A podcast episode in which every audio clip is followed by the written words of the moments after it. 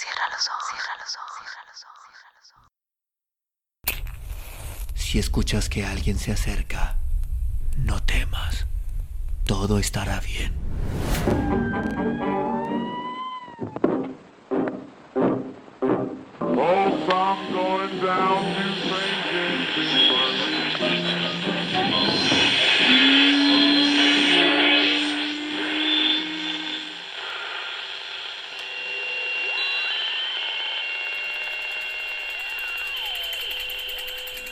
Estás escuchando, Crónica, Crónica, Crónica el lugar, el lugar donde, donde entra por tus oídos. Entra por tus oídos. Bienvenido. El príncipe feliz. Oscar Wilde. En el lugar más alto de la ciudad, sobre un pedestal, se levantaba la estatua del príncipe feliz. Estaba recubierta totalmente con chapa de oro fino. Tenía, en lugar de los ojos, dos brillantes zafiros y un enorme rubí centellaba en la empuñadura de su espada. Era muy admirada por todo eso. Me siento dichoso de poder contemplar a alguien en el mundo que es feliz, se comentaba un hombre fracasado al mirar la espléndida estatua. ¿No creen que se parece a un ángel? preguntaban los niños del hospicio. ¿En qué le notan el parecido si nunca vieron uno? refunfuñaba el profesor de matemáticas. ¿Cómo no? contestaban los niños. Los hemos visto en sueños. Una noche, una golondrina voló incansablemente sobre la ciudad. Hacía seis semanas que sus hijas habían partido para Egipto, pero ella se retrasó porque estaba enamorada de un hermoso junco. Lo había conocido al comienzo de la primavera. ¿Quieres que te ame? dijo la golondrina, que no acostumbraba a andar con rodeos. El junco se inclinó como en un largo saludo. La golondrina entonces revoloteó alegre a su alrededor, rozando el agua y dejando estelas plateadas. Es un amor absurdo y ridículo, gorjeaban las demás golondrinas. Ese junco es un pobre diablo y tiene una familia demasiado grande. Así era. El río estaba cubierto de juncos. Al llegar el otoño, todas las golondrinas emprendieron el viaje a Egipto. Apenas se fueron, nuestra amiga se sintió muy sola porque ya estaba empezando a cansarse de su amante. No sabe ni hablar, se decía. Mm, este no se mueve de su lugar, murmuraba la golondrina. Es muy casero, con lo que a mí me gustan los viajes. Este amor no tiene sentido. ¿Quieres venir conmigo? preguntó la golondrina finalmente al junco. El junco movió la cabeza diciendo que no. Estaba muy atado a su hogar. ¿Te estás burlando de mí? exclamó la golondrina. Muy bien, me marcho. Adiós. Viajó durante todo el día y al atardecer estaba entrando en la ciudad.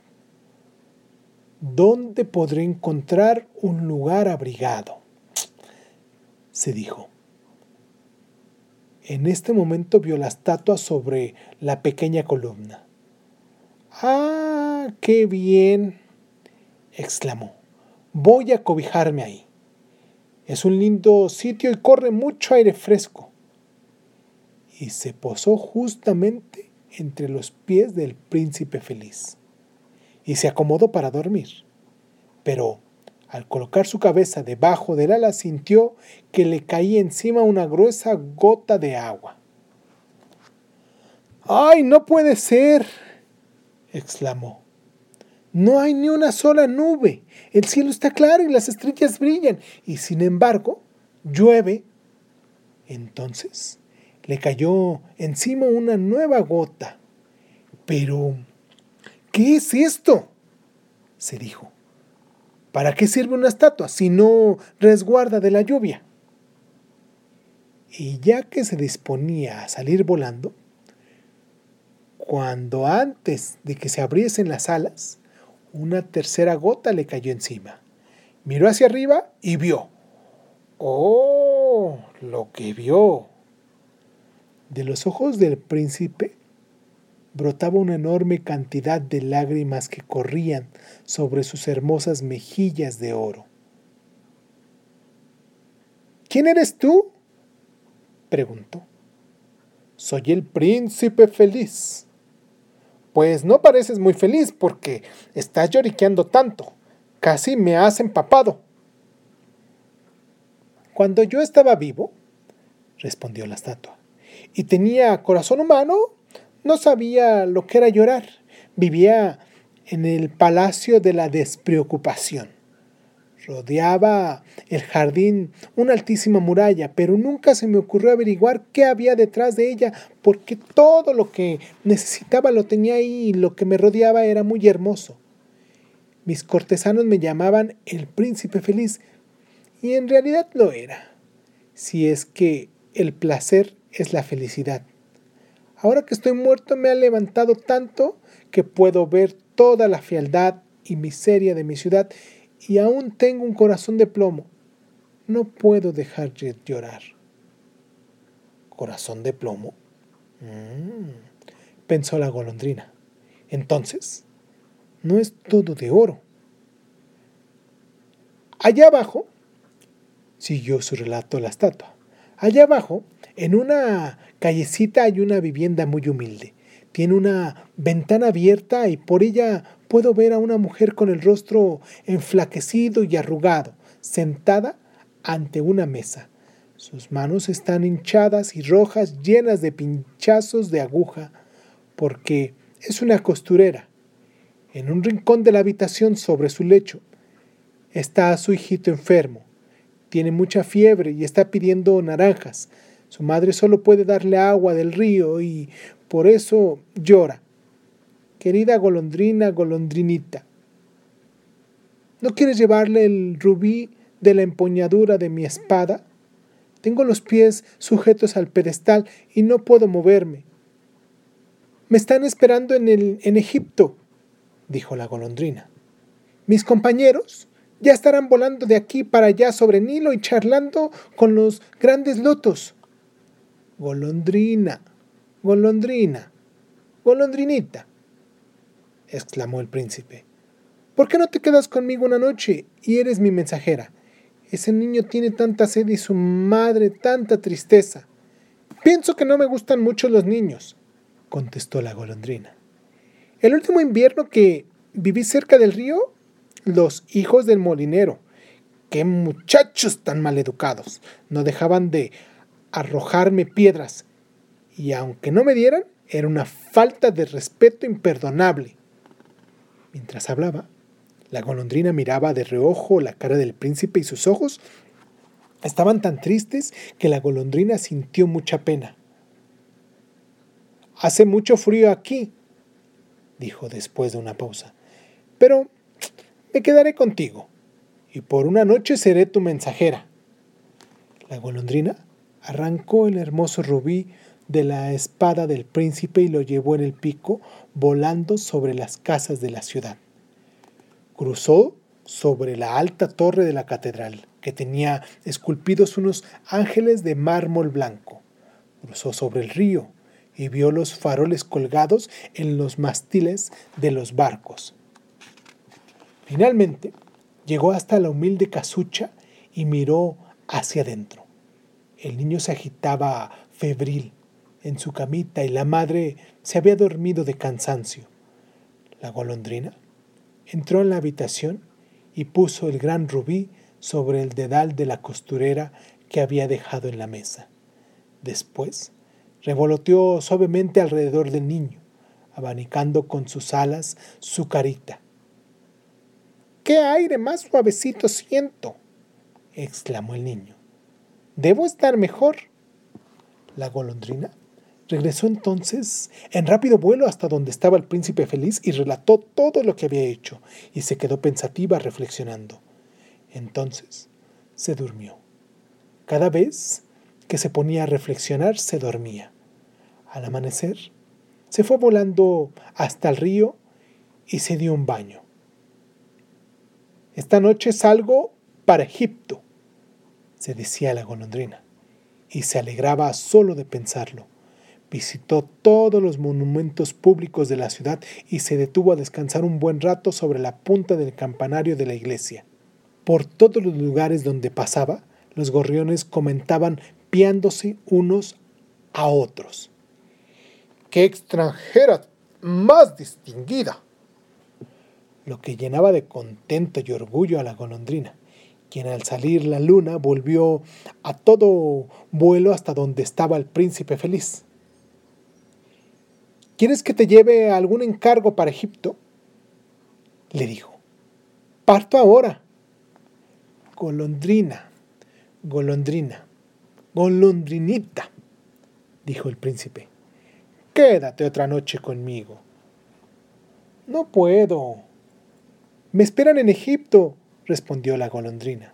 Seguramente mis compañeros volarán hacia la segunda catarata.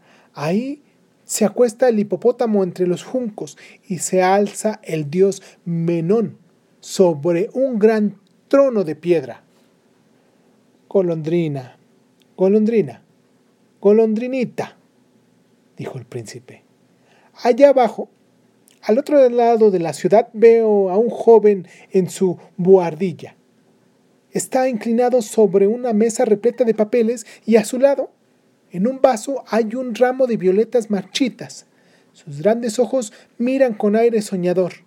Hace un esfuerzo por terminar una obra que está escribiendo para el director de teatro, pero tiene demasiado frío para seguir escribiendo. No hay fuego en su habitación y se muere de hambre. Está bien, me quedaré otra noche contigo, dijo la golondrina, que tenía un buen corazón. ¿Le tengo que llevar otro rubí? Desgraciadamente no tengo más rubíes, dijo el príncipe. Lo único que me quedan son mis ojos. Son dos extraordinarios zafiros que fueron traídos de la India hace miles de años. Arráncame uno y llévaselo. Amado príncipe, dijo la golondrina, no me pidas que haga eso. No, no puedo. Golondrina, golondrina, golondrinita, le rogó el príncipe, haz lo que te pido. Entonces, la golondrina arrancó con su pico el ojo del príncipe y lo llevó hasta la buhardilla del estudiante. No le fue difícil entrar porque había un agujero en el techo. El muchacho, con la cabeza hundida entre las manos, no pudo oír al pájaro. Cuando levantó la cabeza, observó el hermoso zafiro que brillaba entre las violetas marchitas. ¡Oh! dijo. ¿Será que empiezo a ser estimado por el público? Esto seguramente es regalo de un admirador muy rico. ¡Qué suerte! Podré por fin terminar mi obra. A la mañana siguiente la golondrina anduvo volando por el puerto. Se posó sobre el mástil de un gran navío y desde ahí contempló a los marineros sacar enormes cajas de la bodega tirando de unas cuerdas. Parto para Egipto, les gritó la golondrina, pero nadie le prestó atención. Cuando salió la luna, ella volvió donde estaba el príncipe feliz. He vuelto para despedirme. Me voy, dijo. Golondrina, golondrina, golondrinita, exclamó el príncipe. Quédate, por favor, una noche más conmigo. Aquí es invierno y pronto llegará la nieve glaciar, contestó la golondrina. En Egipto, en cambio, el sol calienta las verdes palmeras. Los cocodrilos se acuestan perezosamente a contemplar los árboles a orillas del río. Oh, amado príncipe, debo dejarte, pero no te olvidaré jamás y la próxima primavera te traeré allá dos hermosas piedras preciosas para sustituir las que las que diste. Allá abajo en la plazotela está instalado el puesto de una niña que vende cerillos, dijo el príncipe. Se le cayeron todos los cerillos al arroyo y se le han estropeado. Llora mucho porque su padre le pegará por no llevar dinero a su casa. Está descalza y su cabecita no tiene abrigo. Arráncame el otro ojo y llévaselo. De este modo su padre no le pegará. Está bien, dijo la golondrina. Pasaré otra noche contigo. Pero no me pidas que te arranque el otro ojo porque entonces te quedarás ciego. Golondrina, golondrina, golondrinita, dijo el príncipe. Por favor, haz lo que te mando. Entonces la golondrina le arrancó el segundo ojo y levantó vuelo llevándolo en su pico. Se detuvo sobre el hombro de una pequeña vendedora de cerillos y dejó caer el zafiro en la palma de su mano. ¡Oh! ¡Qué bonito trozo de cristal! exclamó la niña, y muy alegre se fue a su casa a entregárselo a su padre. La golondrina volvió de nuevo hacia donde estaba el príncipe y le dijo, Me quedaré contigo para siempre, porque te has quedado ciego. No, no, golondrinita, contestó el príncipe, tienes que volar a Egipto. Me quedaré contigo para siempre, dijo rotundamente la golondrina. Al día siguiente se posó en el hombro del príncipe y le contó todo lo que había visto por países extraños. Le habló de la esfinge tan vieja como el mundo, de los mercaderes que van lentamente con sus camellos, del rey de las montañas de la luna, que es negro como el ébano y adora a un pesado bloque de cristal, de la gran serpiente verde que duerme en la palma de la mano, de los pigmeos que navegan por un largo lago sobre anchas y enormes hojas planas y siempre están compitiendo contra las mariposas. Querida golondrinita, dijo el príncipe, todo lo que me cuentas es maravilloso, pero más maravilloso aún es lo que soportan los hombres y mujeres. Vuela por mi ciudad, golondrina, y ven a contarme lo que veas. La golondrina levantó vuelo sobre la gran ciudad y pudo ver los ricos solazándose sobre sus espléndidos palacios, mientras los mendigos se sentaban en, en sus puertas. Pasó sobre los barrios bajos y oscuros. Vio las pálidas caritas de los niños que se morían de hambre y miraban con ojos diferentes hacia las calles sucias. Debajo de los arcos de un puente, vio a dos niños acostados y abrazados unos al otro para calentarse. La golodrina regresó y le contó al príncipe lo que había visto. Estoy cubierto de oro fino, dijo el príncipe. Quítame hoja por hoja y entrégaselo a mis pobres. Los hombres están convencidos de que el oro los hace felices. Y así, hoja por hoja, la golondrina le arrancó el oro, hasta que el príncipe se quedó sin belleza ni brillo.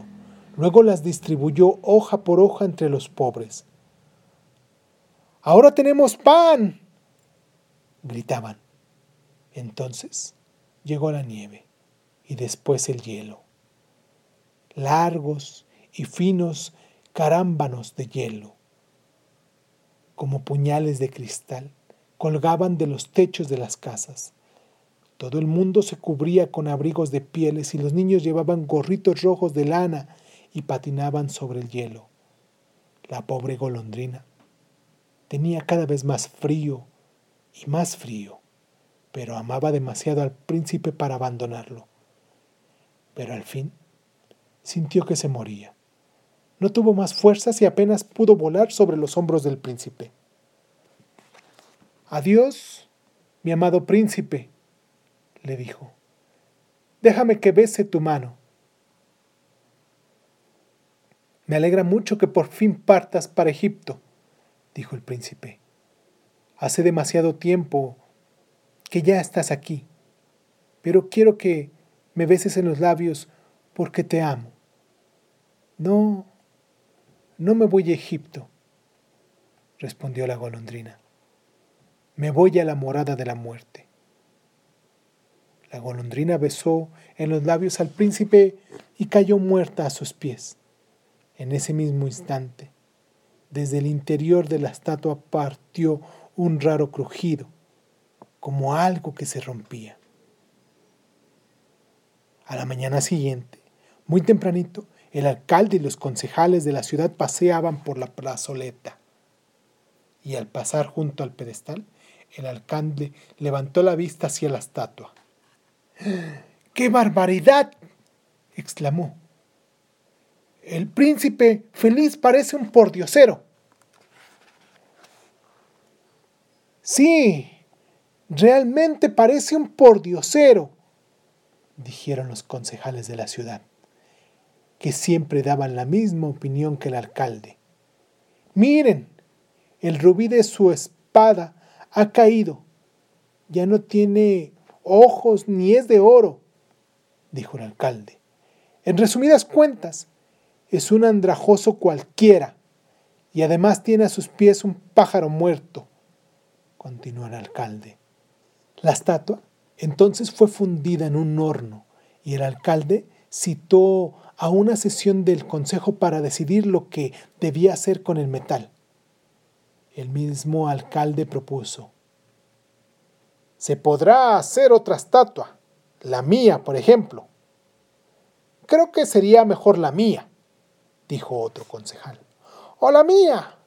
dijeron cada uno de ellos. Finalmente terminaron en una gran disputa. ¡Qué cosa tan extraña! comentó el oficial primero de fundidores. El corazón de plomo no quiere fundirse en el horno. Lo tendremos que tirar como desecho. Y fue arrojado en un gran montón de basura donde estaba el cadáver de la golondrina. Quiero que me traigas las dos cosas más preciadas que encuentres en la ciudad, dijo Dios a uno de sus ángeles.